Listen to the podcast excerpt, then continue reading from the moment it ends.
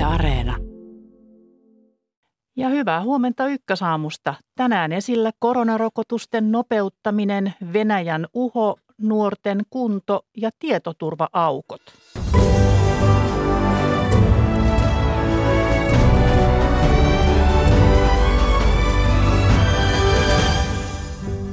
Omikron halutaan pysäyttää Suomessakin rajoille ja rokotuksia vauhdittaa. Mistä saadaan lisää rokottajia siitä aluksi? Ja heti perään kuulemme tunnelmat Oslosta, Norjan pahenevasta tautitilanteesta ja rajoituksista. Venäjällä Putin pitää jännityksessä niin naapureita kuin omaa kansaansa. Mitä Putin hyötyy ja mitä tuumaa kansa? Tästä ennen kahdeksaa. Lasten ja nuorten heikentyvä kunto ja se, miten nuori polvi saataisiin liikkeelle, puhuttaa kahdeksan jälkeen. Parhaillaan tilkitään maailmanlaajuista tietoturva-aukkoa. Miltä näyttää netin tulevaisuus, jos koko ajan saa pelätä huijareita? Vastauksia puoli yhdeksän jälkeen. Kolumnistina Kerttu Kotakorpi hän kertoo, miten ilmaston muuttuminen vaikuttaa metsään ja erityisesti kuuseen. Aamun uutis- ja mediaosuuksista vastaa Karolus Manninen ja minä olen Maria Alakokko. Tervetuloa meidän seuraamme ja Karolus, ole hyvä, sinä aloitat uutisilla. Hyvää huomenta. Suomi ottaa siis käyttöön uusia rajaturvallisuuden toimia paheneneen, paheneen koronavirustilanteen takia. Perhe- ja perus Palveluministeri Krista Kiurun mukaan eilen kokoontunut sote-ministeriryhmä on tehnyt esityksen siitä, että ihmisillä pitäisi olla Schengen-alueiden ulkopuolelta tullessa alle 48 tuntia voimassa ollut ennakkotestitodistus. Eilen A-studiossa vierailut Krista Kiuru sanoo myös, että STM ja THL tekevät suosituksen kaikille matkustajille siitä, että ennakkotesti tulisi tehdä jo etukäteen. Lisäksi jokaisen matkustajan tulisi tehdä kotitesti heti maahantulon jälkeen. Suositus koskee myös suomalaisia ja eurooppalaisia matkustajia. Näiden lisäksi Krista Kiuru kertoi, että jatkossa Tanskasta, Norjasta ja Britanniasta saapuvia matkustajia voisi velvoittaa pakolliset terveystarkastukset, joita sitten aluehallintaviranomaiset terve- terveysturvallisuustoimina heihin ulottaisivat. Krista Kiura kertoi myös Ylelle, että koronarokotuksiin haetaan tukea ja on pyydetty apua muun muassa puolustusvoimilta ja työterveyshuoltoakin halutaan näihin talkoisiin mukaan. Tällaisia koronauutisia paljon tuli eilen illalla. Joo, ja lähihoitajia myös, ja siitä puhumme ja tästä lisätyövoimasta kohta lisää. Näin. Sitten sitten äh, monen lapsen ja nuoren fyysinen kunto on niin huono, että se voi haitata terveyttä ja hyvinvointia. Valtakunnallisten MOVE-mittausten mukaan viidennen ja kahdeksannen luokan oppilaista noin 40 prosentilla fyysinen toimintakyky on tasolla, joka voi olla terveydelle haitaksi sekä vaikeuttaa arjessa jaksamista. Erityisesti kahdeksasluokkalaisten kestävyyskunto on laskenut viimeisen kahden vuoden aikana – myös keskivartalon lihaskunto oli heikentynyt edellisvuoteen verrattuna. MOVE-mittausten kanssa yhtä aikaa julkistettiin myös varusmiesten tämän vuoden kuntotestien tuloksia ja kestävyyskuntoa mittaavan 12 minuutin juoksutestin keskiarvo oli puolustusvoimien mittaushistorian toisiksi huonoin. Lisäksi varusmiesten keskipaino on noussut vuodessa 600 grammaa ja lihaskuntokin on heikentynyt ja tästä myös ykkösaamussa tänään. Kyllä, kahdeksan jälkeen. Omikron muunnos on todennäköisesti jo levinnyt suuren osaan maailman maista, arvioi maailman terveysjärjestö WHO. Muunnosta on havaittu tähän mennessä yhteensä 77 maassa. Omikron havaittiin ensimmäisen kerran runsaat pari viikkoa sitten Etelä-Afrikassa. Ja tuota, kerrotaan ulkomailta vielä se, että Venäjän presidentti Vladimir Putin ja Kiinan presidentti Xi Jinping tapaavat tänään videoyhteydellä. Asiallisten kärjessä ovat Naton sotaisa retoriikka ja kireä tilanne Euroopassa, kertoo Kremlin tiedottaja. Molempien maiden suhteet länteen ovat tällä hetkellä jännittyneet ja Venäjä on laatin, vaalinut läheisempiä suhteita Kiinaan samalla kun sen välit länteen ovat huonontuneet ja maat ovat solmineet sopimuksia esimerkiksi energia-alalla ja tiivistäneet avaruus- sekä satelliittiyhteistyötä. Ja tästäkin vielä ennen kahdeksaa puhumme. Kiitos Karolus uutisista. Ja kuten Karoluskin kertoi, niin hallitus haluaa uusia rajoituksia rajoille omikronin pysäyttämiseksi ja tosiaan vauhtia rokotuksiin. Perhe- ja peruspalveluministeri Krista Kiuru moitti A-studiossa rokotustahtia liian hitaaksi ja nyt pyritään saamaan muun muassa lähihoitajat, työterveyshuolto, puolustusvoimat ja punaisen ristin kaltaiset järjestöt apuun rokotustahtia nopeuttamaan. Suomen lähi- ja perushoitajaliitto Superin puheenjohtaja Silja Paavola, hyvää huomenta. Huomenta, huomenta. Mitäs ajattelet hallituksen talkoista? Saadaanko rokotuksiin vauhtia? No itse asiassa rokotuksiin pitäisi saada vauhtia. Jos me katsotaan Israelia, joka otti nopeasti kolmannen rokotteen, niin niiden tautiluvut lähtivät laskuun. Ja tällä hetkellä, vaikka me tiedetä omrikonista hirvittävästi, niin oletusarvo on, että tarvitaan nopeita sitä kolmatta rokotusta. Ja se, meillä valtaosa ihmisistä on ottaneet rokotteen, niin kolmas rokotus olisi hyvä. Ja kun meille on sanottu, että ei meillä riitä kapasiteetti siihen, niin näköjään ministeri on ajatellut, että jotain muutakin voidaan käyttää, niin se on potilasturvallisuutta kumminkin tukeva, koska tämä ei missään telttaretkellä anneta rokotteita, vaan ihan suojatuissa paikoissa.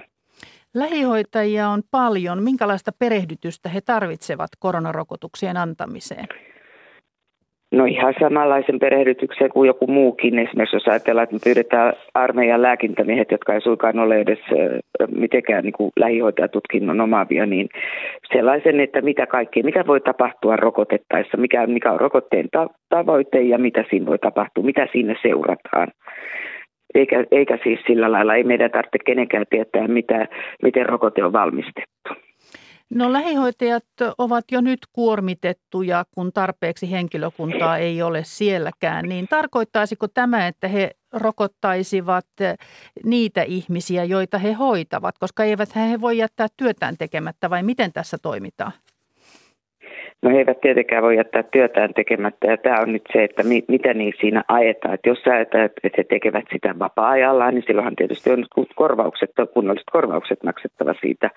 Mutta jos ajatellaan, että siirretään johonkin, mutta meillä on myös juuri eläkkeelle jääneitä, jotka saattavat hyötyä tämmöisestäkin tapauksesta todella paljon, tai sellaiset lähihoitajat, joilla on jonkunlaista tulesvaivaa siis tuki- ja liikuntaelinvaivaa, niin heille, voidaan nyt tätä tarjota myös. Eli tämä on mahdollisuus kaikkien mahdollisuuksien joukossa. No täällä oli sitten myös punaisen ristin kaltaisia kansalaisjärjestöjä yritetään saada mukaan tähän kiurun rokotusmasinaan, niin kuin hän sitä kutsuu. Niin, niin mitä sen arvioit, Silja Paavola, kuinka paljon rokotuksiin kykenevää henkilöstöä voisi saada patistuksella töihin? No enpä tiedä, kun se mulle tuli itsekin se ihan puskista tämä Hennolle, siis ministeri Kiurun kanssa keskustelu ennen tätä mitenkään, kun hän sen julkaisi. Mutta siis pointti on se, että, että tällä hetkellä me tarvitaan se kolmas rokote näin, tälle massalle, joka meillä on jo ottaneet kaksi rokotetta. Eli ei ole ensimmäisestä rokotteesta kysymys, vaan nimenomaan ne, jotka ovat jo ottaneet niitä rokotteita, niin kolmasta rokotteesta. Ja jos meillä todetaan, että meillä on ensimmäiseen rokotteeseen pitää vielä puhua paljonkin ihmisiä ympäri ja kertoa, miksi pitää ottaa rokotetta. Niin tämä kolmas rokote on sitten, että se on lisäsuojaa siihen, että kun me olemme maassa lähteneet terveys edellä, terveysturvallinen terveys edellä, niin meidän pitää saada se pidettyä ja samalla kuitenkin mietittyä edelleenkin, että tämä on maailmanlaajuinen pandemia, jolla on talouspoliittisia vaikutuksia valtavasti. Ja nekin pitäisi saada korjattua, jottei ihan tavallisen lähihoitajan tai äh, kaupassa olevan tai baarissa olevan tai jonkun muun ihmisen oma palkkataso jäisi aivan nollille juuri sen takia, että yhteiskuntaa ei voida avata. Juuri noin. Kiuru sanoi myös, että joulun aikanakin on pidettävä rokotukset käynnissä. Tarkoittaako tämä hoitajien lomien perumista ja onko se mahdollista? No se on, se on niin kuin vähän kiikunkaa, kun miten voidaan peruuttaa mitäkin lomaa, mutta sanotaan, että jos sieltä löytyy niitä vapaaehtoisia, jotka haluavat lähteä tähän, niin silloinhan se oikeasti onnistuu. Että on Tämä on hyvin kiikkerä tilanne juuri sen takia, että työssä olevat työntekijät ovat todellakin ylikuormittuneita kaikin tavoin. Mutta sitten, että mistä löytyy se, että opiskelijoista tai jostakin muualta, koska kyllä meidän täytyy miettiä, että tämä on siis kolmas rokote, ei sellainen, joka on ensimmäinen, vaan kolmas rokote. Ja silloin, että, että me saadaan se tautiluku tauti, tautien kasvimäärä laskuun, jolloin se on, se on niin kuin yhteiskunnallisesti erittäin tärkeää, että ne rokotteet saadaan laskuun. Eli äh, yhteisiin no, talkoisiin niin. sitten vaan kaikki on niin. patistettava. Kiitoksia näistä tiedoista Suomen lähi- ja perushoitajaliitto Superin puheenjohtaja Silja Paavola ja, ja mukavaa päivänjatkoa sinulle. Sitä samaa, kiitos. Ja jatketaan samasta aiheesta, mutta siirrytään rajan taakse Norjaan. Nimittäin siellä tilanne pahenee. Hyvää huomenta Osloon.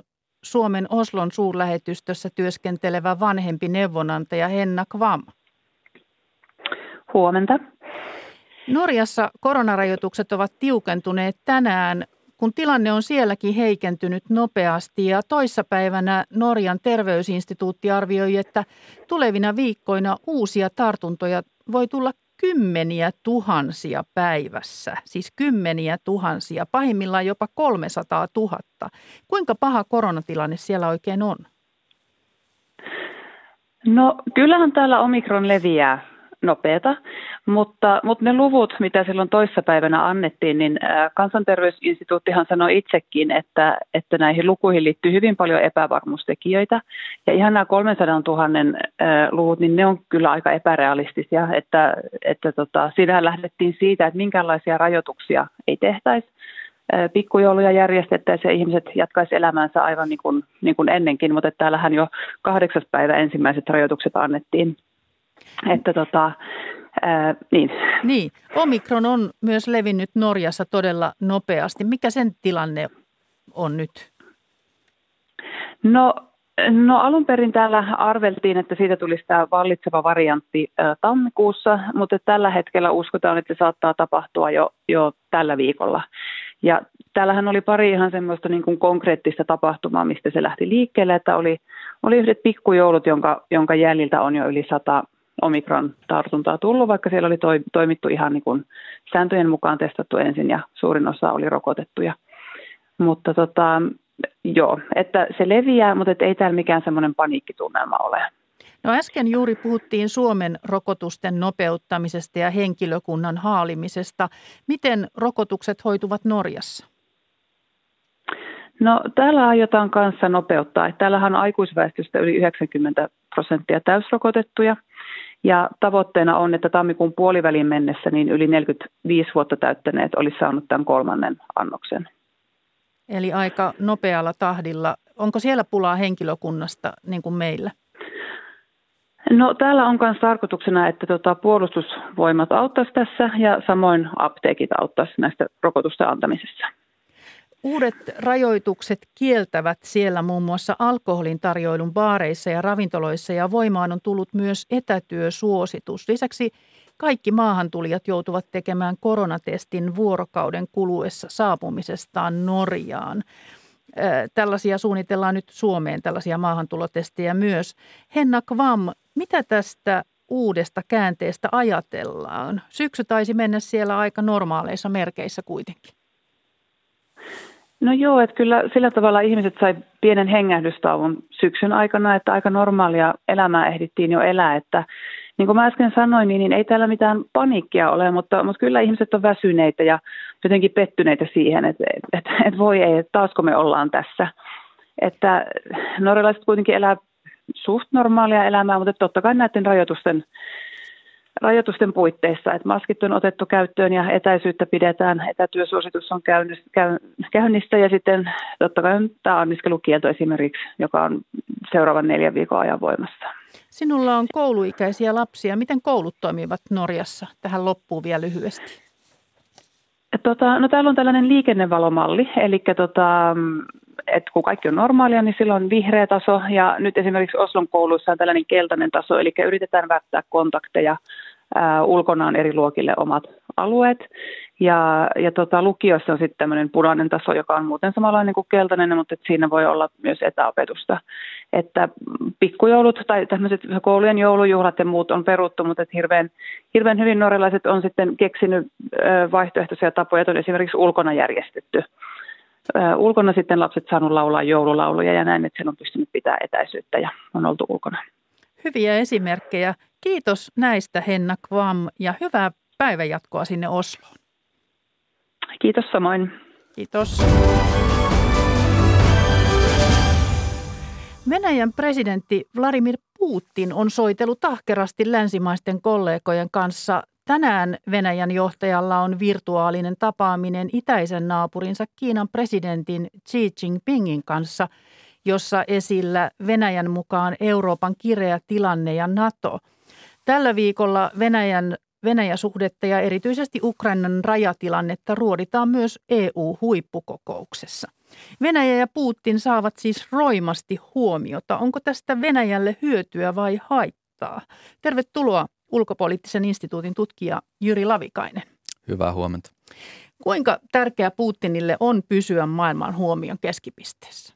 Sanoisin, että se on erittäin tärkeää oikeastaan aivan elintärkeää, koska se pönkittää Venäjän suurvalta-asemaa. Näinhän se ajattelevat ja niin itse asiassa käytännössä tapahtuukin, että tämän tilanteen synnyttämällä hän on taas saanut Bidenin soittamaan hänelle, hän on saanut kaikki soittamaan hänelle. Että se, se hyödyttää häntä suunnattomasti No kertooko tämä y- yhteydenpito juuri Yhdysvaltain Bideniin ja tänään nyt sitten Kiinan Xihin, että hänellä on valtaa ja pystyykö hän pönkittämään asemaansa tämän kautta niin maailmalla kuin Venäjällä? Ky- kyllä se mielestäni kertoo siitä, että se sopii siihen kuvaan, millaista maailmaa Venäjä haluaa edistää, äh, minkälaista maailmaa Venäjä haluaa edistää, eli sitä, jossa suurvallat neuvottelevat keskenään pienten maiden ohi. Et esimerkiksi Ukrainan hän on toistaiseksi hylännyt neuvottelukumppanina ja suoraan haluaa neuvotella niin sanotun isännän kanssa, eli Yhdysvaltojen – näin hän sen esittää. Ja tämä niin, on se... Merkelkään ei oikein tahtonut kelvata. Joo, mie- mielestäni mielenkiintoista, kun katsoin tuossa muutama viikko sitten venäläisiä uutisia. Ja siellä esitettiin tämä Kuuban ohjuskriisinä, leikattiin Kennedystä kuvaa ja sitten leikattiin hassun musiikin kanssa kuvaa Macronista ja Merkelistä. Että ne on vähän semmoisia pellejä. Että siellä on tällainen kuvio, että Ukraina on merkityksetön eurooppalaiset pellejä ja todelliset neuvottelijat on sitten USA ja Venäjä. Ja tässä osapuolena hän haluaa pysyä. No jos tällaista, siis mitä tämä tarkoittaa siellä sisäpiirissä? Siis mikä merkitys sillä on siellä Venäjän sisällä tällä, että, että Putin korostuu näin ja on täällä maailman politiikan ramppivaloissa? Sillä on iso, iso merkitys, koska venäläisessä eliitissä on paljon sellaisia, jotka olisivat oikein tyytyväisiä siihen, että jännitteitä lännen kanssa lievennettäisiin, jotta he voisivat jatkaa maansa ryöstämistä että tämä Putinin suurvaltalinja on sellainen, että hänen tulee vakuuttaa kaikki Venäjän eliitissä siitä, että hän kykenee tarjoamaan niitä suoritteita. Et siinä mielessä on, on hyvin tärkeää, etenkin nyt kun siellä on pieni sukupolvenvaihdos käynnissä, että kaikki pitää sosiaalistaa tähän viholliskuvaan ja pa- laittaa linjaan. Käytetäänkö siis tätä viholliskuvaa nyt sitten niin kuin hyödyksi tässä aseman pönkittämisessä ja riittääkö se nyt sitten siihen, että, että jos Putin pysyy niin kuin tässä keskiössä, niin riittääkö se jopa siihen, että, että Venäjän hyökkäys Ukrainaa, jota on ennakoitu tammi-helmikuun vaihteeseen, niin, niin voisi jäädä toteutumatta?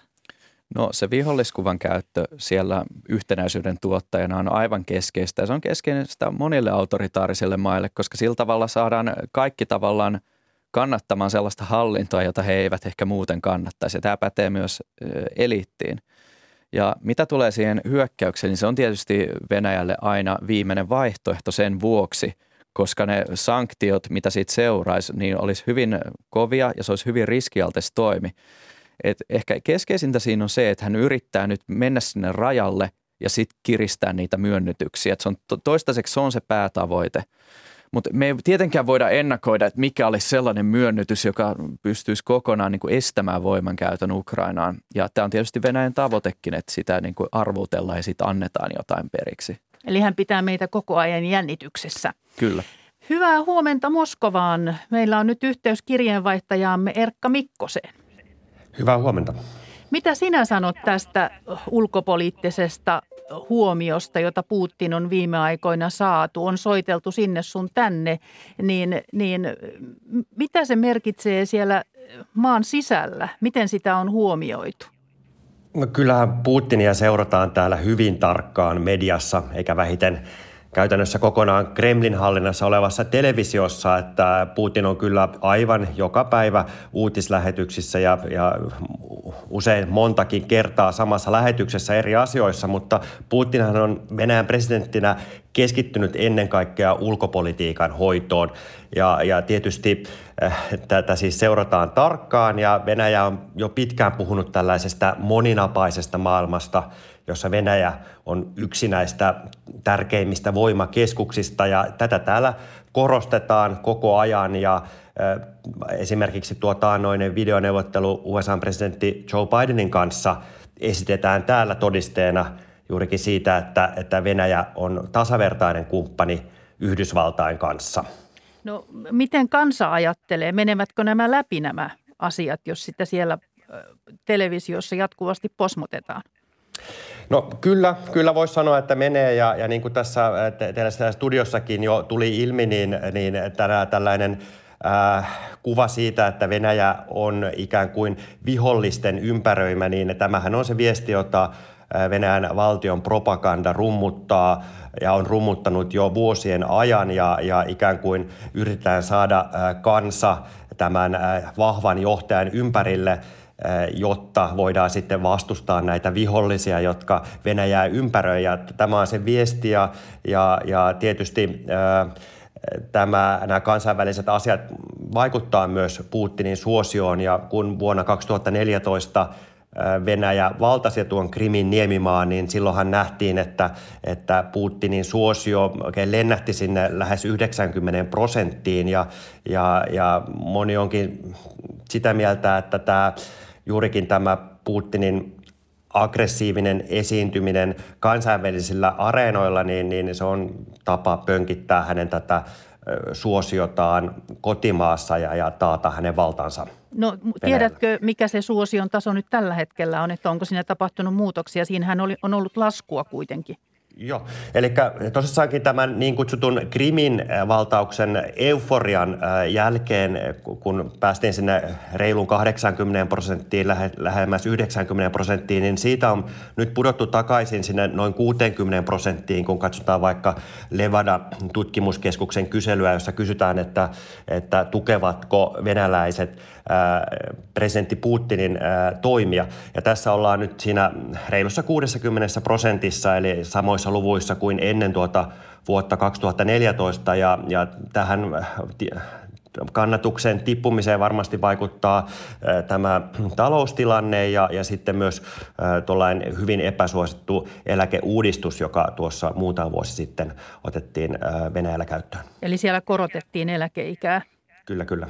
No vielä ennen kuin mennään tuohon talouteen, niin kysyn vielä siitä, että, että mitä venäläiset ajattelee tästä nyt tästä uhosta, että Naton pitää pysyä loitolla Venäjän rajoilta ja toisaalta sitten tästä äh, Venäjän joukkojen siirrosta Ukrainan rajalle? No, täällä tosissaankin sekä äh, poliittisten toimijoiden että sitten äh, valtion äh, median – mediassa niin rummutetaan sitä viestiä, että, että, että länsi, sotilasliitto NATO ja Ukraina ovat syyllisiä tähän tilanteeseen ja näiden jännitteiden kasvuun. Ja, ja tämä, näkyy, tämä viesti menee myös läpi kansalle ja, ja se näkyy esimerkiksi ihan tässä tällaisessa tuoreessa äh, Levadan kyselyssä, eilen julkaistussa kyselyssä, jonka mukaan 50 prosenttia venäläisistä on sitä mieltä, että nyt nämä äh, viimeaikaiset jännitteet äh, tuolla, Ukrainan rajoilla niin johtuvat juurikin joko Yhdysvallasta tai tai sotilasliitto Natosta ja vain 4 prosenttia sitä mieltä, että syypää tähän olisi Venäjä. No vielä tästä taloudesta. Miten kansalla menee? Siis ainakin hinnat ovat nousseet, niin miten siellä pärjätään? Ihan lyhyesti. No todellakin, kun katsotaan tätä niin kuin talouden isoa kuvaa ää, tällä niin kuin makrotasolla, niin silloinhan näyttää siltä, että Venäjän valtion taloudella menee kohtuullisen hyvin ja nyt on ollut esimerkiksi tänä vuonna tammi-syyskuussa niin tästä 4,5 prosentin kasvua bruttokansantuotteesta, mutta sitten kun mennään tänne kansalaisten tasolle, niin, niin tilanne on aivan toinen. Niin kuin sanoit, niin hinnat nousevat ja inflaatio laukkaa ja nämä kansalaisten todelliset tulot niin ovat polkeneet paikoillaan jo, jo kymmenisen vuotta. Ja, ja tietysti tämä pandemiatilanne ei ole myöskään helpottanut näiden kansalaisten niin kuin ihmisten tätä taloustilannetta, joten, joten vaikka niin kuin isossa kuvassa Venäjän talous näyttää kohtuu hyvältä, niin, niin sitten kun katsotaan kansalaisten tasolta, niin, niin tilanne on toinen. Kiitos Erkka Mikkonen näistä tiedoista ja jatketaan täältä studiosta ulkopoliittisen instituutin tutkijan Jyri Lavikaisen kanssa. Siis jos kansalla menee taloudellisesti heikosti kotimaassa, niin sekin tietysti on Putinille ongelma. Mutta mitä tuumaat siitä, että Länsi ja NATO ovat venäläisten mielestä syypäitä tähän Ukrainan tilanteeseen? Onko sekin ihan normaalia, että Putin on saanut niin kuin viestinsä perille? No olen kyllä havainnut, että tämä, tämä viesti on sellainen, jolla on paljon tarttumapintaa venäläisessä yhteiskunnassa. Että erityisesti mitä vanhempaa väestö on, että taisi tässäkin mainitussa kyselyssä tulla ilmi, että mitä vanhempi on, niin sitä todennäköisemmin hän pitää Yhdysvaltoja vihollisena. Kysymys on siitä, että menee, tulevatko nuoret tähän mukaan. Et uskoisin, että seuraavina vuosina, kun tämä porukka vanhenee, niin he eivät välttämättä sosiaalistu ihan samalla tavalla tähän. Aivan, että nuorille kaikki ei mene perille. Joo. Eh, sillä tavalla kuin Putin se, haluaa. Se isoin jakolinja on ne ihmiset, jotka muistavat Neuvostoliiton ja ne, jotka eivät muista. Ja tietysti tämä toinen porukka kasvaa ja toinen vähenee koko ajan. No puhutaan pari sanaa vielä tästä tämän päivän etätapaamisesta Putinin ja Kiinan johtaja Xi Jinpingin kanssa. Kremlin mukaan he keskustelevat Euroopan kireasta tilanteesta ja Natosta. Hakeeko Putin sieltäkin tukea siis omalle politiikalleen? Kyllä, mielestäni se on ilmiselvää ja se on, se on järkevää tavallaan molempien heidän kannalta, koska heillä on yhteinen vastustaja eli Yhdysvallat. Ja sillä tavalla, että jos he pakottavat Yhdysvaltojen jakamaan huomionsa ikään kuin Tyynellä merellä Euroopassa, niin molemmat voittavat, koska silloin resursseja vähemmän laittaa. No minkälainen suhde Venäjällä ja Kiinalla muuten on, että kuinka niin kuin varpaillaan tavallaan he ovat toistensa kanssa, koska ainakin Venäjällä on varmaan intressi pysyä tässä kolmen suuren kolmiossa. Kyllä, kyllä sellainen intressi Venäjällä on, mutta ongelma Venäjän kannalta on siinä, että se suhde on epätasapainossa ja Venäjä oikeasti vihaa riippuvuutta, mutta Kiinan suhteen se joutuu jossain määrin sietämään sitä, koska jonkun kanssa heidän on tehtävä yhteistyötä, kun se lännen kanssa ei toimi. Mutta he yrittävät sitäkin tavallaan tasapainottaa esimerkiksi tekemällä bisnestä Intian kanssa, joka on Kiinan vastustaja. Et he eivät täysin voimattomia siinä ole, mutta kyllä se pinnan alla on ongelma, vaikka julkisuudessa he korostavat strategista kumppanuutta ja läheisiä suhteita. Mistä sinä kulkee raja? Sanoisin, että se raja kulkee siinä, jos Kiina alkaa puuttumaan Venäjän sisäisiin asioihin jollain tavalla vaikka sisäisesti he toimivat kuitenkin pitkälti samalla tavalla hyvin autoritäärisesti ja kansa, kansan valtaa rajoittain. Kyllä se, se yhdistää heitä. Enemmänkin siinä on se, että jos se taloudellista vaikutusvaltaa se käyttävät synnyttämään jotain eturyhmiä esimerkiksi siellä, jotain tällaista. Vielä viimeksi tässä niin puhutaan tästä Suomen ja Venäjän tilanteesta. Sauli Niinistö soitti eilen Vladimir Putinille ja esitti huolensa taas Ukrainan rajoista, mutta voisi kuvitella, että sinne puhuttiin hetki edes myös hävittäjähankinnasta. Miksi Venäjä ei siihen, siitä ole sanonut mitään ihan lopuksi lyhyesti? No Venäjällä on ollut pitkään tämmöinen hyvin pidättyväinen linja Suomen kritisoimisessa ja tästä on paljon todistusaineistoa. Sen linja on täysin erilainen kuin Ruotsiin ja viime vuosina Nuoriaan. Uskoisin, että se on sellainen strateginen valinta Venäjälle. Että kyse ei ole niinkään siitä, että Venäjä on sittenkin pehmeä tai myöntyväinen. He vain ovat päättäneet toimia asiassa näin, koska he kokevat sen hyödylliseksi. Aivan, eli hyöty ennen kaikkea. Kiitoksia tutkija Jyri Lavikainen ulkopoliittisesta instituutista. Kiitos. Mukavaa päivää. Ja kahdeksan uutisten jälkeen Ykkösaamussa puhutaan lasten ja nuorten kunnosta, josta on herännyt taas suuri huoli. Nyt kello tulee kahdeksan aikamerkkiä uutiset. Tervetuloa takaisin Ykkösaamun seuraan, myös vasta nyt mukaan ehtineet kuulijat. Toimittajana täällä tänään Maria Alakokko. Liikuntaa pitäisi lisätä. Lasten, nuorten ja varusmiesten kunto puhuttaa aluksi. Puolelta mediakatsaus, sen jälkeen esillä internetin kasvavat tietoturvaongelmat. Parhaillaan, tutkitta, parhaillaan tutkit, tukittavaa tietoturva-aukkoa on kuvailtu jopa maailman lopuksi. Mitä näille on tehtävissä? Siitä puoli yhdeksän jälkeen. Kolumnistina meteorologi Kerttu Kotakorpi, joka ylistää metsän merkitystä ilmastonmuutoksen vastaisessa taistossa. Ja vielä ennen yhdeksää esillä hallituksen koronarokotusten nopeuttaminen. Tervetuloa seuraan. Ja tervetuloa Ykkösaamuun professori Tommi Vasankari UKK-instituutista. Kiitos. Hyvää huomenta. Hyvää huomenta. Ja HJK on junioreiden toiminnanjohtaja Timo Muurinen. Kiitos ja hyvää huomenta. Hyvää huomenta. Niin, meillä on vakava aihe, lasten, nuorten ja varusmiesten liikkuminen ja siitä on nyt ihan uusia tuloksia. Tommi Vasankari, mitä se kertoo nyt näiden ryhmien kunnosta ja tilanteesta?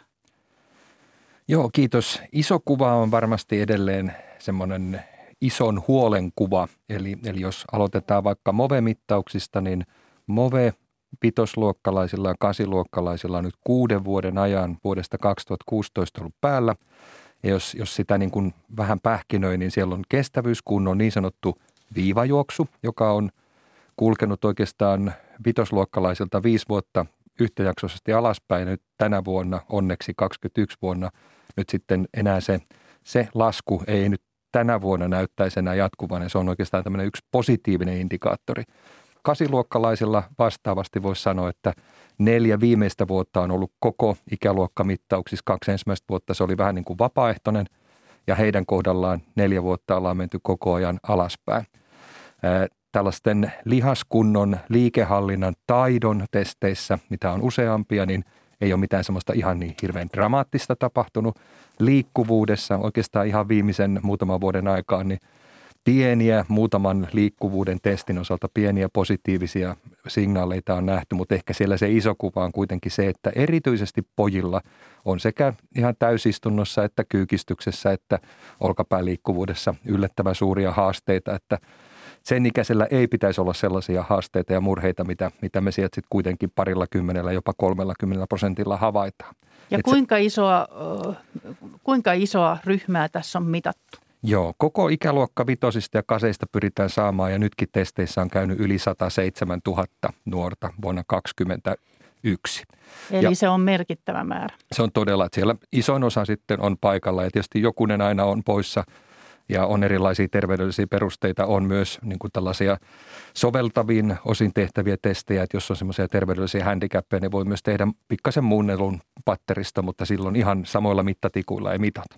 Ja sitten se toinen aineisto on, on varusmiesten kuntotulokset, joita oikeastaan herra Kenneth Cooperin, Cooperin testillä on vuodesta 75-70-luvun puolivälistä niin kuin kirjattu suomalaisella suomalaisen varusmiehen aloitustestinä. Ja sitten myöskin lihaskuntotestit tuli 90-luvun alussa – Oikeastaan 80-luvun puolivälistä tuli mukaan ja pikkasen muuttuivat vielä noin 10 vuotta sitten. Ja siellä se iso kuva on, että sieltä noin 93 vuodesta niin tähän päivään niin varusmiespalveluksen aloittajan paino on noussut no aika tarkkaan kahdeksan kiloa. Kestävyyskunto on heikentynyt vuodesta 79 tähän päivään niin aika tarkkaan 14 prosenttia – siellä niiden huonojen alle, alle 2200 metriä juoksevien osuus on lisääntynyt neljästä prosentista aika tarkkaan noin kolmasosaan, eli noin kahdeksankertaistunut. Edelleen lihaskunnossa 90-luvun alkupuolella vielä oli kaksi kolmasosaa kiitettäviä hyviä. Vaikka se testi nyt on siinä sitten pikkasen muuttunut 2011, niin voisi sanoa silti, että se hyviä kiitettävien määrä on käytännössä hieman alle puolittunut ja taas vastaavasti huonoja tuloksien määrä on merkittävästi kasvanut. Että se iso kuva on kauhean huono. Tommi Vasankari oli juuri sanomassa, että ehkä on syytä lopettaa tähän, koska tässä on nielemistä jo tässä näissä, mutta siis kuulosti kamalalta.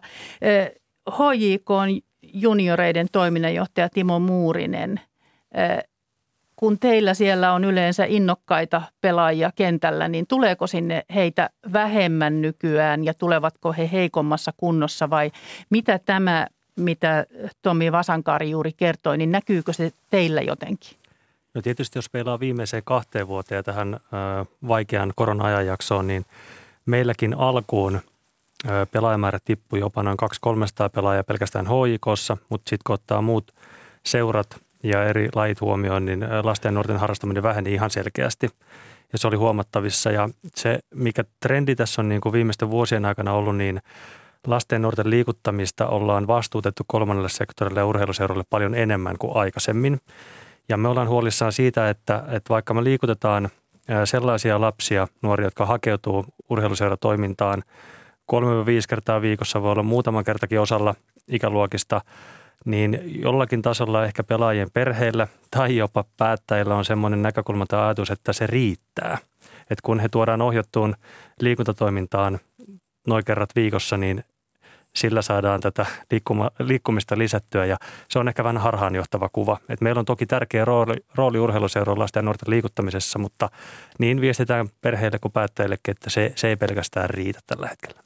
Puhutaan tästä kohta lisää, mutta kysyn vielä Tommi Vasankari sinulta, että mitä tämä tarkoittaa käytännössä näille lapsille koulussa? Miten he jaksavat, jos heidän kuntonsa on näin huono? No sepä se. Se oikeastaan nyt sitten oireilee monella tavalla, että, että jos kuule, kuunteli vaikka maanantaina teidänkin uutislähetyksiä, niin viesti oli se, että meidän opiskelijoista, silloin taisi olla kyseessä korkeakouluopiskelijat, niin kolmasosa kokee enemmän tai vähemmän ahdistuksen tai masennuksen oireita. Sellainen korona-ajan resilienssi on paljon heikompi, ei, ei kestetä sitä huonoa, huonoa hetkeä ei jakseta sitä tiukempaa opiskelu- tai koulupäivää, tulee väsymistä, tulee sitä erilaista koulupudokkuutta ja muuta. Eli se arjen hallinta, tässä arjessa mukana oleminen, se oman paikan löytyminen yhteiskunnassa, se on heikompaa.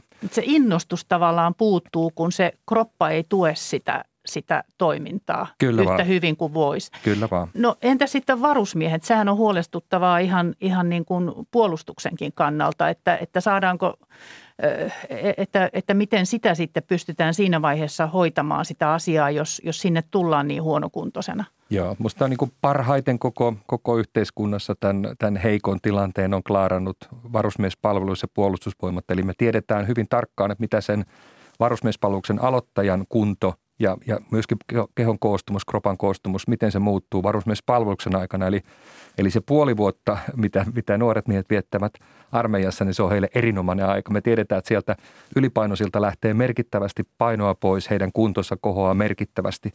Eli, eli me tiedetään jopa, mitä pitäisi tehdä. Meidän pitäisi liikuttaa jalkoja, meidän pitäisi syödä terveellisemmin.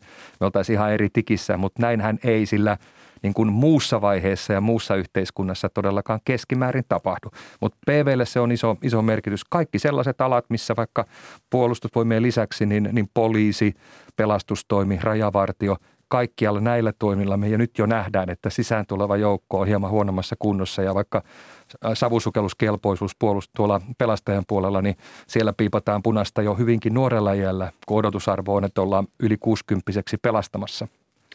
Kun sanoit, että paino oli noussut peräti kahdeksan kiloa tai näytti kahdeksan kiloa vaaka enemmän siinä varusmiespalveluksen aloitusvaiheessa, niin mitä se näytti sitten siellä lopussa, että onko siitä selvyyttä, että kuinka paljon siinä oli tapahtunut muutoksia? Kyllä. Me ollaan sitä tarkisteltu puolustusvoimien kanssa yhdessä ja sieltä löytyy ihan hyviä tarinoita, eli, eli voisi sanoa näin, että erityisesti he, joilla, joilla on ollut lähtötilanteessa ylipainoa tai jopa lihavuutta, niin heiltä on ne painokilot karisseet merkittävästi. Vyötero on, on pienentynyt merkittävästi, siis puhutaan useista kiloista, puhutaan useista senteistä ja kunto noussut jopa muutamia kymmeniä prosentteja. Että oikeasti ne, kenellä se tilanne on huonoin, niin heille kuuluu hyvää. Ääripäässä toisella puolella voi sitten ihan se parhaskuntoinen jopa olla hieman huonommassa kunnossa varusmiespalveluksen jälkeen se kilpaurheilija, joka ei ihan just pääsekään tekemään niitä omia reenejänsä niin vapaasti. Mutta se iso kuva on se, että paras kuntokoulu on todellakin puolustusvoimat. Ää, Timo Muurinen, pitäisikö tämmöinen puolustusvoimat harjoitus olla tässä ikä, siis niin kuin koko ikäluokalle, että saataisiin tuossa kohtaa kunto palautettua, koska sittenhän taas usein opiskelut jatkuu, että, että sitä kuntoa tarvittaisiin kyllä sitten joko työelämässä tai opiskelujen jatkossa, jatkossakin. No kyllä itse näkisin näin, että se on juuri noin, mutta vähän vielä laajentaisin sitä eri ikäluokkia ihan sieltä niin kuin pyrkisin vaikuttamaan tilanteeseen ihan pienistä lapsista lähtien. Ja ja tässä pitää nyt erottaa koko ajan kaksi kulmaa tavallaan meidän urheiluseurojen näkökulmasta, että ne, jotka on jo urheiluseuratoiminnassa, niin heidän liikunnan lisääminen totta kai se on meidän yksi, yksi kulma ja tehtävä, mutta sitten olen myös huolissani heistä, jotka ei tällä hetkellä – ne lapset ja nuoret, jotka ei ole missään seuratoiminnassa mukana tai eivät harrasta tai ei ole ohjatun liikunnan parissa, että liikkuvatko he tarpeeksi, tykkäävätkö he olla yksin tekemässä erilaisia liikunta- tai urheilusuorituksia ja miten he, me saadaan heitä aktivoitua. Että tässä, tässä on niin se, se tärkeä kulma meidän seuraan näkökulmasta, mutta myös kaupungin ja lajiliittojen kanssa tehdä yhteistyötä jatkossa, että me saadaan lisättyä sitä liikuntaa. No nämä on nyt selviä asioita, mutta mistä tämä johtuu? Siis mitä nyt tehdään eri tavalla? Mikä on muuttunut elämässä, että näin on käynyt, että se liikunta, että sitä ei tule hoidettua, tätä fyysistä terveyttä? Mitä sanoo Tommi Vasankari? No tietysti varmaan se muuttujien lista on pitkä, mutta jos, jos ihan aloittaa tavallaan sieltä vaikka puolustusvoimien puolustusvoimien keräämistä kunto- ja, ja näistä kehon koostumusdatoista, niin siellä se suurin syöksykierre tuli jossain 90-luvun alussa lähestyttäessä vuosituhannen vaihdetta – niin kovin moni on hakenut sinne vaikka, vaikka laman vaikutusta, kovin moni on hakenut sinne, että milloin tulikaan ensimmäiset pelikonsolit, Nintendot ja muut markkinoille. Kovin moni hakee, että milloinka oikeasti semmoinen niin iso murros siinä lasten ja nuorten niin kuin vapaa-ajan kulttuurin muutoksessa on tapahtunut, niin niitä on varmaan niitä. Mutta ehkä sitten se kaikista isoin muutos on kuitenkin se, että Väki on pakkautunut kaupunkeihin. Eh, tietyllä tapaa semmoinen arjessa tapahtuva liikkuminen on, on, on niin kuin paikasta toiseen on vähentynyt. Maaseudullakin, missä ennen vanhaa ajateltiin, että kaikki on paremmassa kunnossa, niin koulut on karanneet sieltä kauemmaksi. Istutaan pidempiä aikoja joka päivä pussin tai henkilöauton tai taksin kyydissä – Eli, eli vaikka se perusharjoittelu voi sinänsä olla jopa, jopa niin kuin jollakin prosentilla jopa isompaa tänä päivänä, että ketä kuuluu urheiluseuraan, niin se arjen liike on vähentynyt niin koulupäivän aikana, koulumatkoilla, kavereiden kanssa höntsäillessä, vanhempien kanssa liikuttaessa, kaikessa siinä arjessa. Eli, Eli hyvinvointi, niin sanottu hyvinvointiyhteiskunta on tässä niin kuin tämä pahis. Oletko samaa mieltä? Kyllä se on vaikuttanut asiaan ilman muuta ja tota, jos miettii ö, koko Suomea, niin totta kai lapset liikkuu meilläkin harrastustoimintaa hyvin eri tavalla, että osa tulee julkisilla. Osa vanhemmista ehkä tekee tietyissä paikoissa pienen karhunpalveluksen, että vetää sen auton ihan siinä treenikentän viereen ja odottelee siinä ja ottaa sitten lapsen kyytiin treenien jälkeen. Et siinäkin toivoisin niin perheitä kannustavan lapsia liikkumaan siinä silloin, kun pystyy tulla treeneihin jollakin muulla tavalla. Ja oikeastaan ö, yritetään koko ajan auttaa vanhempia myös ymmärtämään sitä enemmän, että pelkästään jos muutamia kertoja urheiluseuratoiminnassa on mukana viikkotasolla ja liikkuu siellä, niin se ei yksistään riitä. Ja me yritetään myös pelaajia kouluttaa siihen kaikkia lapsia ja nuoria – että he ymmärtäisivät sen liikunnan merkityksen, että se ei ole pelkästään sitä ohjattua liikuntaa. Ja ilmeisesti vanhemmatkin voisivat olla hyviä esimerkkejä tä- tässä, eikä liikkuminen varmaan meille vanhemmillekaan ole pahitteeksi. Ei missään nimessä. Ja tässä viimeisen kahden vuoden aikana, korona-ajanjakson aikana, niin on, on kuullut paljon positiivisia asioita siitä, että perheet on lähtenyt yhdessä tekemään ja liikkumaan ja lapset saa siitä hyvän tota, toimintamallin, kun vanhempien kanssa päästään yhdessä tekemään liikunnallisia harrastuksia. On tullut tietoa myös siitä, että, että 100 000 lasta Suomessa niin kärsii niukasta toime, siis asuu köyhissä perheissä niin sanotusti, että toimeentulo ei tahdo riittää. Ja monta kertaa nämä harrastukset, niin ne ovat aika kalliita. Mutta että mitä tähän, tälle pitäisi tehdä, että nämä kaikki lapset saataisiin mukaan, varsinkin nyt korona-aikana, kun, kun pitää pysyä kotona enemmänkin, että, että sitä ei niin, kuin niin kauheasti korosteta sitä ulkona liikkumista.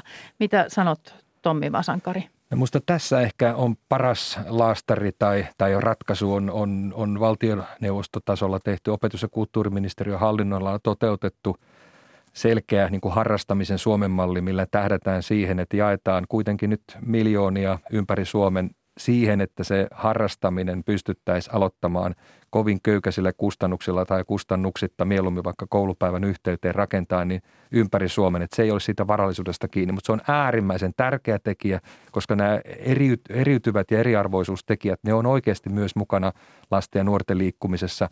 Ja mitä iäkkäämmäksi tämä nuori tulee, niin sitä suuremmaksi se eriarvoistuminen tässä itse asiassa näyttää tulevan, että sillä on todella iso merkitys ja myöskin se vanhempien tuki sinne taustalle, että me kärsitään myös siitä, että ihan kaikki vanhemmat eivät niin kuin kuitenkaan näe tätä niin tärkeänä asiana, että esimerkiksi tulisivat vanhempailtoihin läsnä ja ottaisivat tästä asiasta kopin. Että kyllä meidän täytyy tukea, kannustaa, auttaa ja välittää aika paljon vielä enemmän. No näissä MOVE-mittaustuloksissa oli mielenkiintoista alueellista vaihtelua, että esimerkiksi Uudenmaan ja Pirkanmaa ja Pohjois-Pohjanmaan fyysisen toimintakyvyn tulokset ovat sekä viisi- että kahdeksasluokkalaisilla valtakunnallisia tuloksia parempia, kun Lapin ja Kainuun tulokset ovat koko maan tuloksia heikompia. Niin, niin mitä selityksiä, onko liikuntakulttuureissa eroja vai mistä tämä johtuu? Ja varmaan taas tämä iso rakenteellinen muutos on yksi iso tekijä, eli, eli ehkä se kaksi isoa pointtia minun ajatuksissani. Toinen on, on, on etä, etäkouluja ja koulukyyti ja, muu mahdollinen niin kuin koulun karkaaminen pois paikkakunnalta.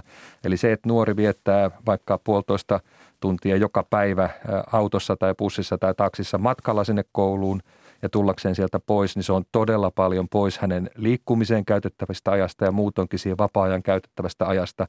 Toinen on sitten se ikäluokkien pieneneminen siellä vähän enemmän syrjäseudulla. Ei saada enää kasaan ikäluokan eikä edes parin ikäluokan pojista ja tytöistä jääkiekko tai jalkapallo tai muita joukkueita. Se harrastusten tarjonta on köykäisempää. Että tässä on niin kuin monta sellaista tekijää, mikä vaikuttaa siellä harva asetus Suomesta. Meillä on helppo täältä Helsingistä tai keskuskaupungista kertoa, että miksi ette harrasta, mutta jos niitä harrastuksia ei ole, niin se on huomattavasti hankalampaa. Ja sitten jos ne harrastukset on 80 kilometrin päässä, niin voi olla, että sinne ei mennä. Vielä lopuksi tämä yhteiskunnallinen merkitys. Mitä tämä, jos tämä tilanne jatkuu tällaisena, jos nyt mitään ei tehdä, niin mitä tämä tarkoittaa meidän tulevaisuudelle? Mitä sanot Timo Muurinen? Totta kai lasten ja nuorten jaksaminen ja ylipäätään sosiaaliset kontaktit ja heidän tulevaisuuden työkyky on, on isoja asioita, mutta heidän itsensä kannalta, jotta niin kuin työkykyisyys ja semmoinen elämän jaksaminen – jatkuu, niin siihen on reagoitava nyt. Et se on, se on tiedos, ongelmat on tiedossa, mutta nyt tarvitaan niin konkreettisia toimia. Ja siihen ei yksin seurat tai yksittäiset toimijat pysty, että yhteistyö kaupungin ja lajiliittojen kanssa on tosi tärkeä. Ja vielä se saadaan ehkä halvalla tehtyä, mutta tämä voi tulla kalliiksi vai kuinka Tommi Vasankari, jos ajatellaan sitä, että mitä näistä kustannuksista, sairastumisista ja muista sitten seuraa, jos, jos, jos kunto reistailee? Kyllä vaan. Me on laskettu jossain vaiheessa, että se liikkumattomuuden hintalappu on vähintään semmoinen kolme miljardia euroa. Se tulee lisääntyneestä sairastamisesta, niin kuin Timo totesi, työkyvyn heikentymisestä, ennenaikaisesta eläköitymisestä ja jopa ennenaikaisesta kuolemantapauksista. Kiitoksia johtaja Tommi Vasankari UKK-instituutista ja toiminnanjohtaja Timo Muurinen HJKsta ja reipasta jatkoa päivälle. Kiitos. Kiitos. Kello on kohta puoli yhdeksän ja ykkösaamussa puhutaan mediakatsauksen jälkeen internetiä ja jatkuvasti piinaavista tietoturvaongelmista, joille ei loppua näy. Mitä luotettavuuden lisäämiseksi voidaan tehdä? Kolumnisti Kerttu Kotakorpi paljastaa kolumnissaan, miksi kuusi kärsii erityisesti ilmaston lämpenemisestä Ja lopuksi vielä tietoa koronarokotusten nopeuttamishankkeesta. Mutta nyt päästetään ääneen Karolus Manninen, jolla on lehtikatsaus ja ehkä myös tietoja netistä. No aloitetaan lehdistä. Anteeksi, somesta. No niin. Minä olin jo seuraavassa aiheessa, kun vieraat saapu. Vilkaistaan kenties sinnekin, jos ehditään, mutta aloitetaan Paperiliiton ö, eilisestä uhkauksesta, jonka se antoi UPM tehtaille lakkovaroituksen muodossa. Ja tämä lakkotehtailla alkaisi, alkaisi ensi vuoden alusta. Alalla siis työehtosopimus on voimassa tämän vuoden loppuun asti. Ja Helsingin Sanomat kirjoittaa pääkirjoituksessaan, että UPM haluaa yhtiökohtaisen sopimuksen sijaan liiketoimintakohtaiset sopimukset. Sillä on liiketoimintayksiköitä seitsemän, joista viidessä vastapuolena on paperiliitto. Helsingin Sanomat kirjoittaa, että paperiliiton jäseniä on pidetty työväenluokan aatteellisina, ainakin ansioiden puolesta. Paperiteollisuudella on ollut varaa kovinkin palkkoihin, sillä ala on hyvin pääomavaltainen. Markka-aikaan paperiliitto saattoi pyytää jäsenilleen reippaita korotuksia ja kilpailukyky hoidettiin jälkikäteen kuntoon devalvoimalla.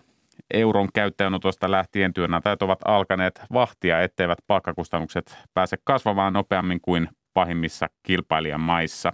Ja eh, Hesari jatkaa, että tämä Paperiliiton ja UPM välinen tämänkertainen rähinä on äh, siitä mielenkiintoinen, että UPM-neuvottelijoiden taustalla on nyt kaksi menestynyttä kokenutta ja kovaa yritysjohtajaa, toimitusjohtaja Jussi Pesonen ja UPM hallituksen puheenjohtaja Björn Valruus. Heille molemmille tämä saattaa olla työmarkkinoilla viimeinen taisto, jossa väännetään siitä, äh, minkälaisilla ehdoilla tehtaita Suomessa tulevaisuudessa pyöritetään tällaisia huomioita Helsingin Sanomat siis teki näistä neuvotteluista. No mennään sitten Lapin kansan palstoille ja sivuille.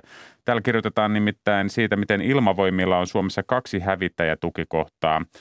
Lapin lennosto Rovaniemellä, Rovaniemessä ja, Rovaniemellä ja Karjalan lennosto Rissalassa Kuopion lähellä – ja Suomen päätös hankkia F-35-hävittäjiä tietää Lapin lennostolle isoja myllerryksiä sekä sisältä että ulkoa. Seuraavat puoli vuotta käytetään lennostossa siihen, että tehdään hyvä suunnitelma uuden järjestelmän käyttöönottoon, kertoo Lapin lennoston komentaja Tuukka Karjalainen. Hävittäjä hankkeessa on tukikohtien muutostöihin korvamerkittyä rahaa sata, satoja miljoonia euroja Tästä potista maksetaan ne muutostyöt, joita pitää tehdä F35 vaatimusten vuoksi. Rovaniemellä koon puolesta hallit riittävät F35, jotka ovat ulkomitoiltaan joka suunnassa pienempiä kuin Hornetit, mutta esimerkiksi lattian kestävyys on tutkittava. Uusi kone painaa tyhjänäkin noin 2500 kiloa enemmän kuin vanha ja suurin lentoon lähtöpaino on yli 8000 kiloa suurempi. Ensimmäiset uudet koneet saapuvat Lapin kansan mukaan ähm, tai siis saapuvat Suomeen vuonna 2026 ja Lapin kansan mukaan Suomen ensimmäiset lentäjät koulutetaan Yhdysvalloissa tätä ennen. Sieltä hakivat aikoinaan oppia myös Suomen ensimmäiset Hornet-lentäjät. Ja Tuukka Karjalainen Lapin lennostonjohtaja kertoo, että F-35 on siitä haastavampi kuin Hornet, että se tarjoaa paljon enemmän tietoa kuin Hornetit lentäjälle ja itse lentäminen ei olennaisesti muutu. Ehdin tässä, vielä ottaa tämän päivän maaseudun tulevaisuudesta lyhyen otteen. Suomalaisista noin kolmasosa olisi valmis boikotoimaan Pekingin olympialaisia Kiinan huonon ihmisoikeustilanteen vuoksi. Hieman vajaa 40 prosenttia ei boikotoisi kisoja, selviää siis maaseudun tulevaisuuden teettämästä kyselystä. Mielipiteissä oli eroja sukupuolten mukaan. Naisista useampi poikotoisi kisoja kuin miehistä. Myös nuoret ovat hanakampia jättämään kisat väliin kuin vanhemmat. Kansainvälisen olympiakomitean eh, KOK jäsenen Sari Essayahin mukaan boikotut, boikotit osuvat aina ensimmäiseksi urheilijoihin, eikä niillä ole ennen ollut vaikutusta poliittisiin tavoitteisiin.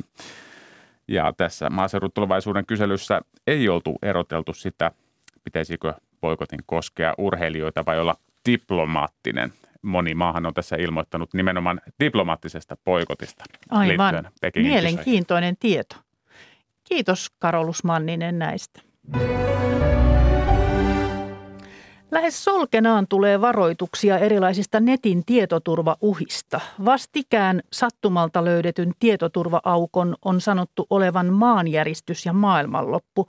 Ja, ja uusia tosiaan tulee koko ajan. Meneekö meiltä pikkuhiljaa luotto älylaitteiden tietoturvaa ja kuinka kalliiksi uhkien torjuminen tulee? Mitä on tehtävissä? Vastaamassa ovat tietoturvajohtaja Erka Koivunen F-Securesta – Tervetuloa, hyvää huomenta. huomenta. Ja puhelimessa on professori Juha Röning Oulun yliopiston kyberturvallisuuskeskuksesta. Hyvää huomenta Ouluun. Hyvää huomenta.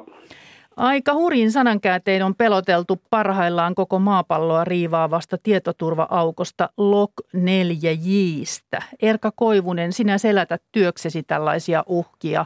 Selitä nyt kansantajuisesti, mitä tämä tarkoittaa, mitä vaaroja tässä on tässä on perimiltään sama, mikä monessa muussakin ohjelmistohaavoittuvuudessa on, että se komponentti, jonka piti tehdä yhtä tiettyä tarkoitusta, nyt sitten yhtäkkiä onkin kykenevä ulkoisen käskytyksen alla tekemään jotain aivan ennakoimatonta.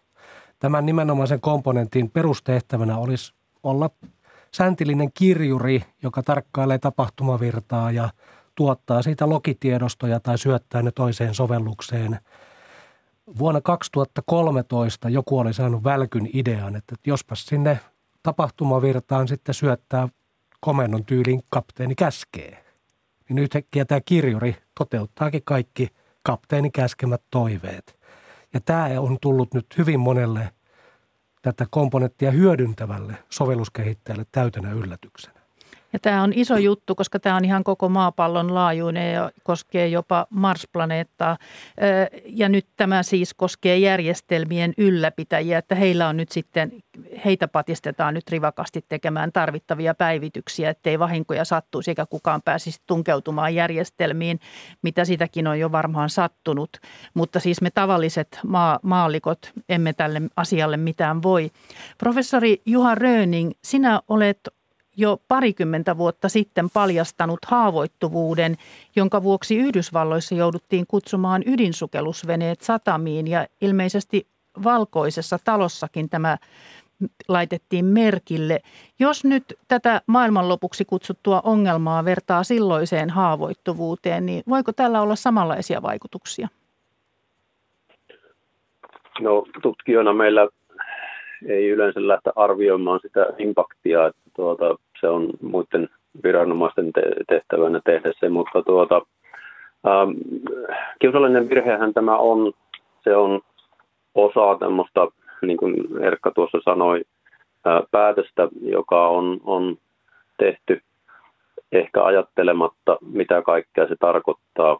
Ja se sisältyy sitten moniin ohjelmistoihin ja, ja vaatii sitten tämmöistä kärsivällisyyttä, että käydään läpi ne ohjelmistot ja osaset, mitä niissä ohjelmistoissa on. Ähm, nyt on jo hyvät työkalut, äh, skannerit, että jos sen haluaa tehdä, niin sen kyllä pystyy tekemään, että sillä lailla ollaan, ollaan hyvässä asemassa, mutta tuota, niin kauan kuin on, on näitä järjestelmiä, joissa tätä päätöstä ja, ja päivitystä ei ole tehty, niin ne on haavoittuvaisia.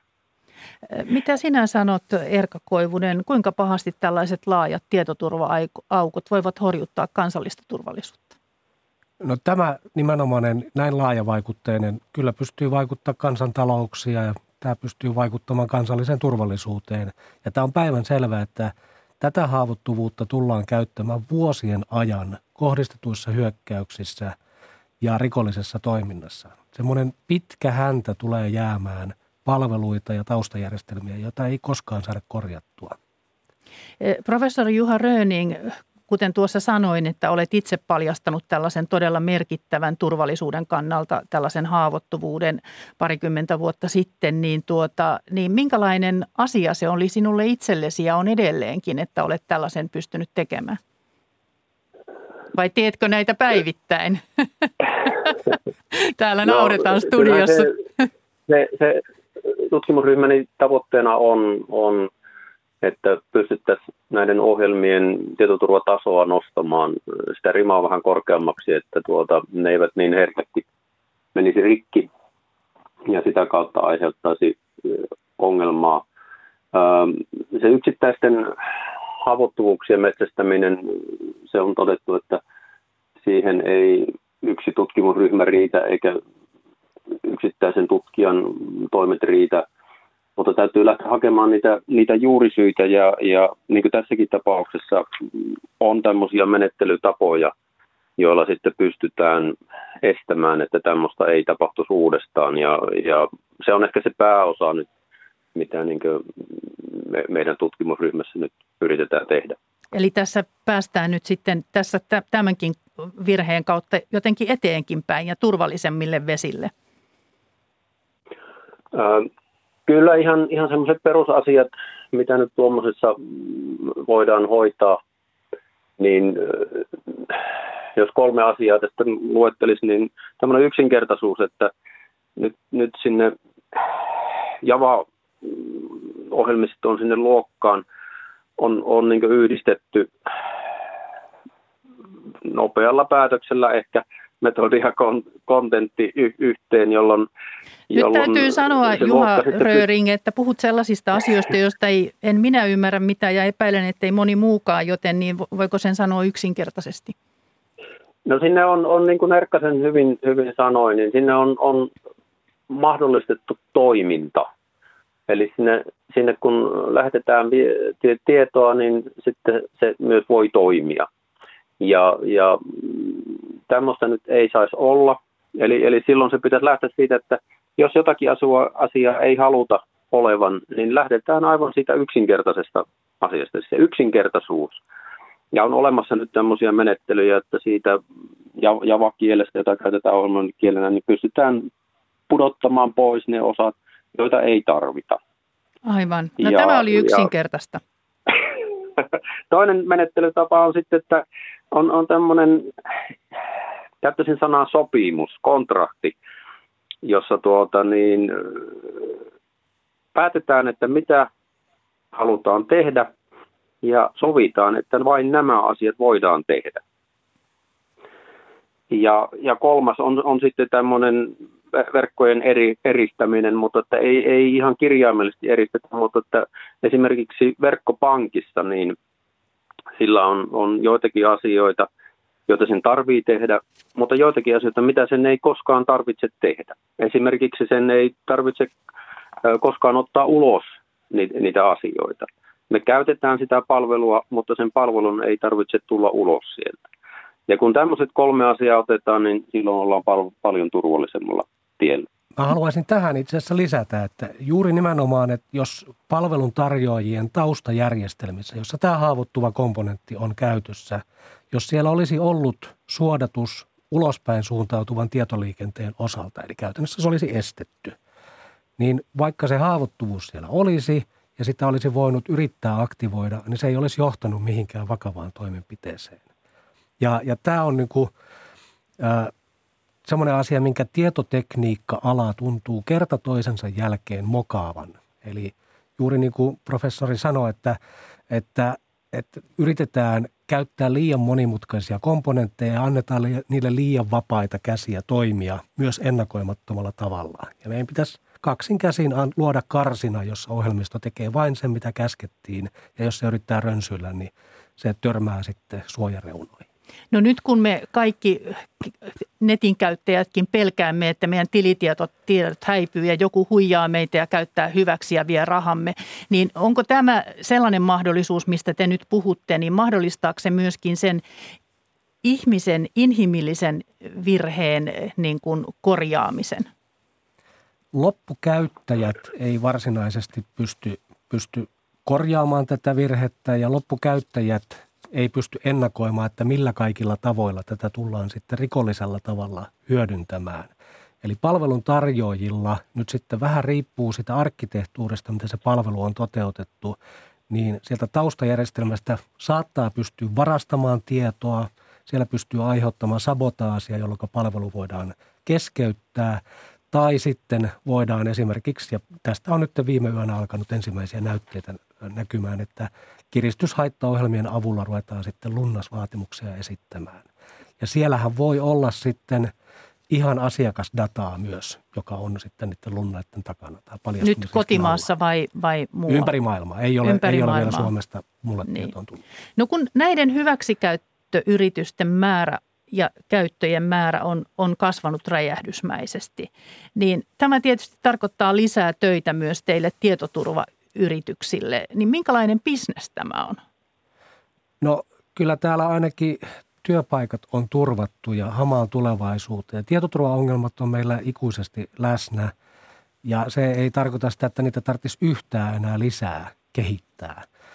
Mutta turvallinen ohjelmistokehitys, turvallinen digitaalisten palveluiden tuottaminen on nyt osoitetusti hirmu vaikeaa. Se ongelma vaan on, että, että me käytetään tässä toimialalla huomattavan paljon aikaa tällaisten tulipalojen jahtaamiseen ja puhtaanapito-osastoon – kun se on järkevä rahan käyttö tietoturvallisuuteen olisikin ennakoivaa. Sellaista, jossa katsottaisiin ennalta, että suunnittelma, arkkitehtuuri ja toteutus on tehty turvallisesti yksityisyyttä kunnioittain ja mahdollisia vahinkoja ennalta rajaten. Se, että me tuotetaan palveluita sitten tälleen tulipalon torjuntaankin, niin onhan se kiva, että, että meillekin tulee asiakkaita, mutta ei me oikeastaan toivota sellaista. Juha Röning, kun te siellä yritätte saada näitä turvallisemmaksi, niin minkälainen, miten te näette tämän bisneksen ja nämä uhat? No, tuossa on erittäin samaa mieltä, mitä Erkka sanoi, että tuota, tietoturvaongelmia tulee olemaan ja niitä tulee olemaan on ollut ja, ja, ja tulevaisuudessa. Se meidän näkökulmasta ei ole business, vaan se on, se on enempikin, että me tehdään opetuksen kautta sitten meidän opiskelijoita ja tulevia ammattilaisia tietoisiksi, miten täytyisi tehdä, miten täytyy toimia ja nyt ollaan valmistelemassa Oulun yliopistoon tämmöistä tietoturvaohjelmaa, jossa sitten vielä tarkemmin näitä tulevia ammattilaisia opastetaan ja tuota, neuvotaan, että miten se ohjelmisto täytyisi tehdä, että siinä sitten mahdollisimman vähän olisi näitä tietoturvaongelmia. No tämä kuitenkin maksaa koko ajan lisää. Yrityksille tulee kuluja tästä taistelusta ja, ja sitten äh, ihmiset pelkää, että, että heidän tietojaan käytetään väärin. Mitä sitten, jos ei enää haluta käyttää verkkopalveluja? Voiko tämä vaikuttaa näin? Mitä siihen sanot Juha Röning? Että kuin no, merkittävä asia nämä ovat, nämä, nämä jatkuvat hyökkäykset ja, ja ongelmat? No, no kyllä nyt oma, oma näkökulma on, että, että jos verkkopalvelut lopetetaan ihan tyysti, niin, niin sitten otetaan aika monta askelta taaksepäin ja, ja melkeinpä niin, että yhteiskunta hyvin hitaasti lähtisi sitten toimimaan, että jos emme pystytä ollenkaan käyttämään verkkopalveluja.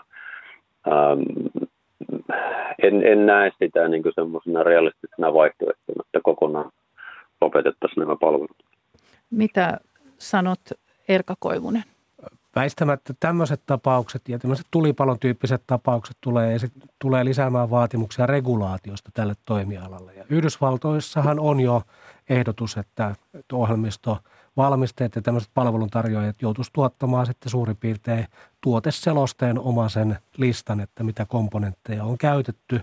Ja se lisäisi merkittävästi kyllä läpinäkyvyyttä ja jossain määrin myös reagointikykyä tällaisten tapausten varalta. Ja ainakin henkilökohtaisesti lämpimästi suositan tätä ajatusta. Mitä se tarkoittaa sitten kilpailulle ja sitten yritys, yritysten määrälle, että väheneekö se sitten?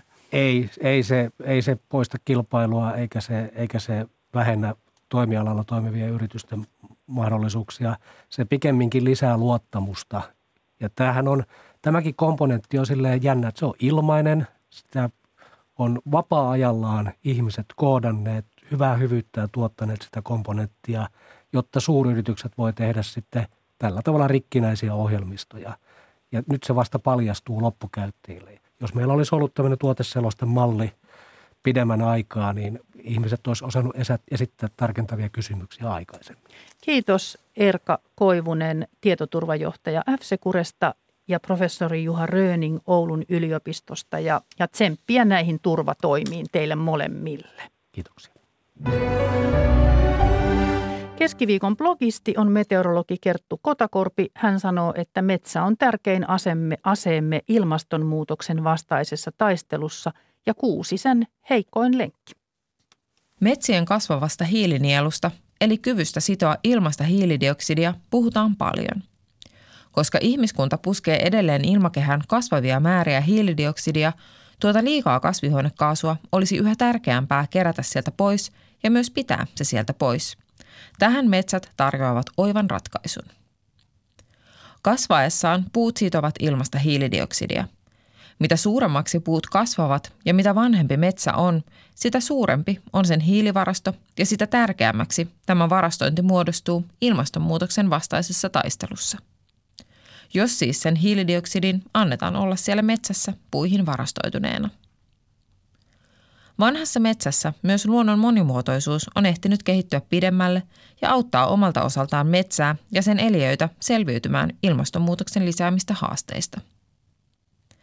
Metsät kun eivät yksin vaikuta ilmastonmuutokseen, vaan myös muuttuva ilmasto vaikuttaa metsiin.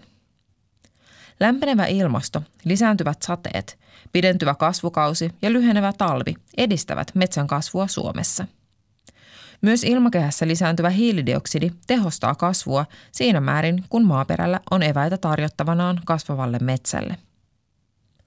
Potentiaalia metsien kasvun lisääntymiseen siis on, mutta myös kasvua rajoittavat tekijät ovat lisääntymässä. Muutokset eivät nimittäin ole metsän kasvulle ainoastaan suosiollisia. Lisääntyvä sään vaihtelevuus asettaa puustolle haasteita – Lisääntyvä kuivuus nousevien lämpötilojen kanssa rajoittaa puiden kasvua ja lisää riskiä metsäpaloille. Kasvavista sademääristä seuraava maaperän ylitse pursuava kosteus voi niin ikään hankaloittaa metsän kasvua ja altistaa puuston muille ongelmille.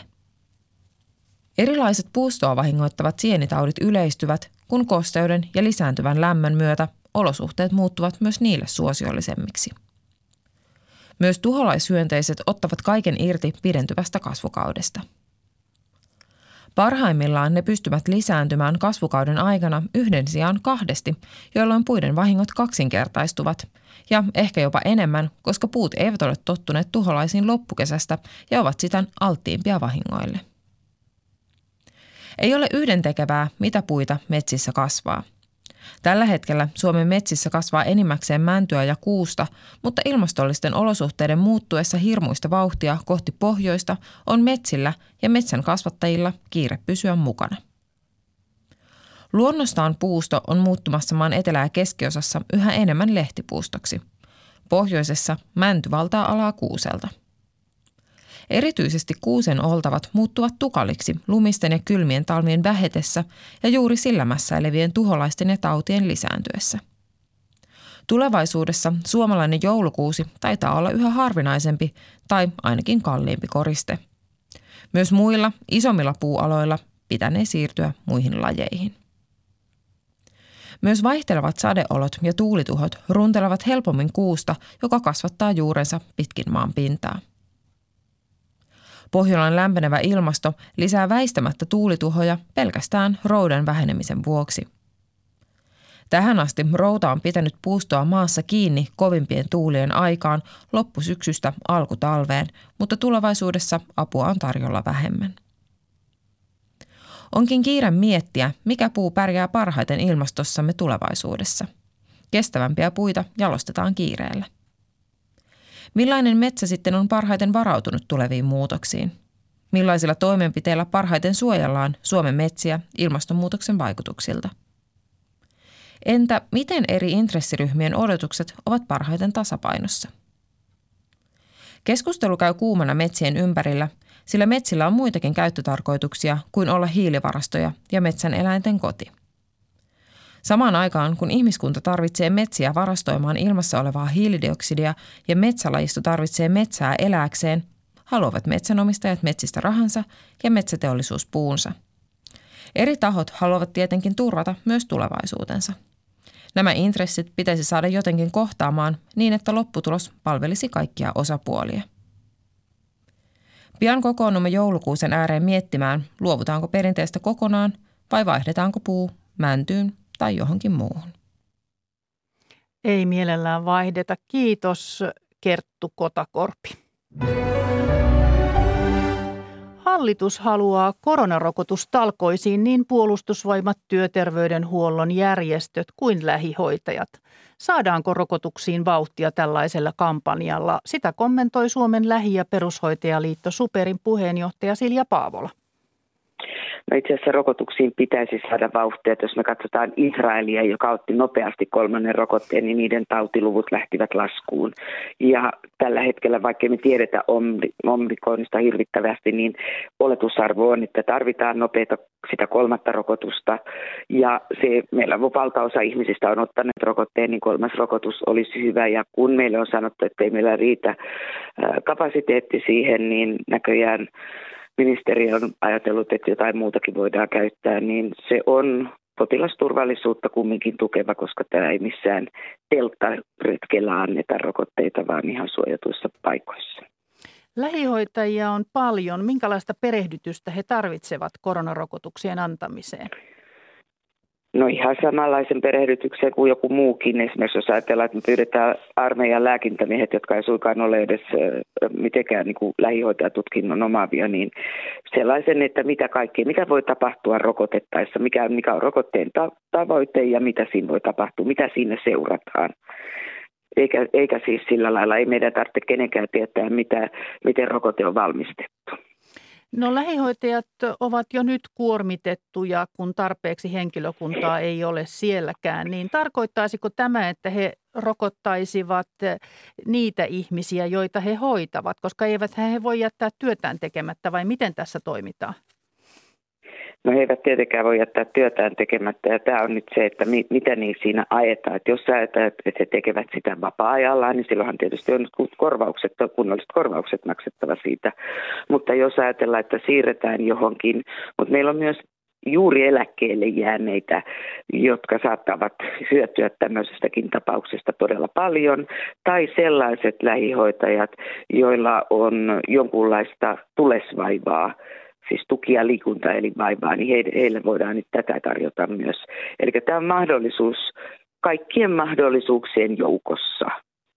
No täällä oli sitten myös punaisen ristin kaltaisia kansalaisjärjestöjä yritetään saada mukaan tähän Kiurun rokotusmasinaan, niin kuin hän sitä kutsuu. Niin, niin mitä sen arvioit, Silja Paavola, kuinka paljon rokotuksiin kykenevää henkilöstöä voisi saada patistuksella töihin? No enpä tiedä, kun se mulle tuli itsekin se ihan puskista tämä Hennolle, siis ministeri Kiurun kanssa keskustelu ennen tätä mitenkään, kun hän sen julkaisi.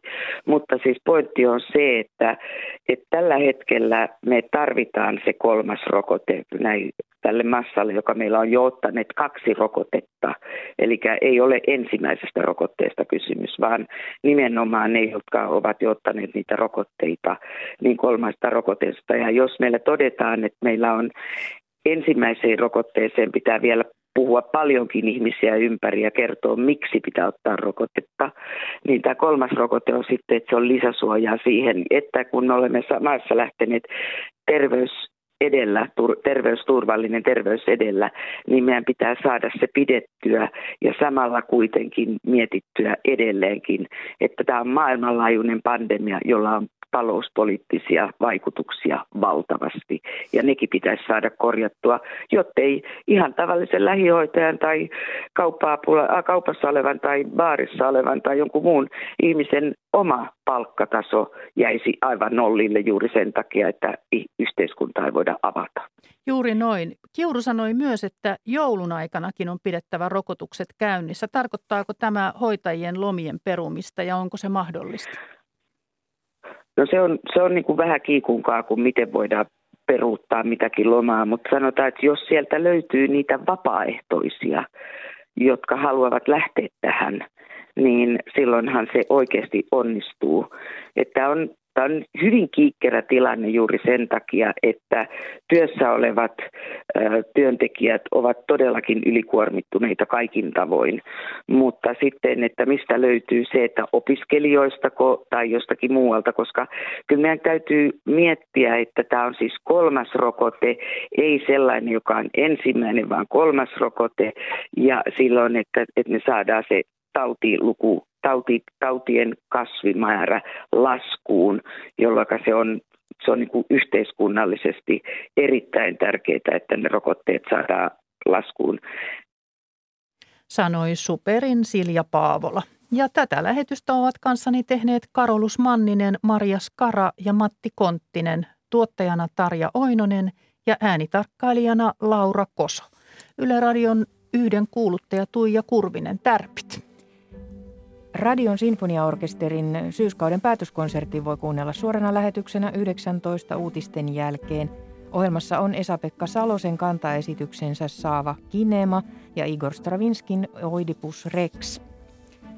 Ja nyt aamupäivällä Brysselin koneohjelmassa puhutaan Israelista, Palestiinasta sekä Lähi-idästä ja EUsta. Vieraana tutkija Timo R. Stewart ja Maija Elonheimo toimittaa kymmeneltä. Kiitos Tuija Kurvinen. Kello tulee yhdeksän. Kiitos seurasta ja iloa päivään.